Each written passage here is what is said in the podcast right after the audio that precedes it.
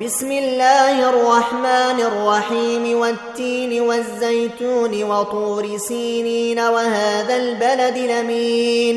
وهذا البلد الأمين لقد خلقنا الإنسان في أحسن تقويم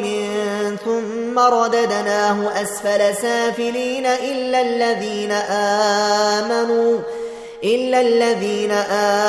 آمنوا وعملوا الصالحات فلهم أجر غير ممنون فما يكذبك بعد بالدين أليس الله بأحكم الحاكمين.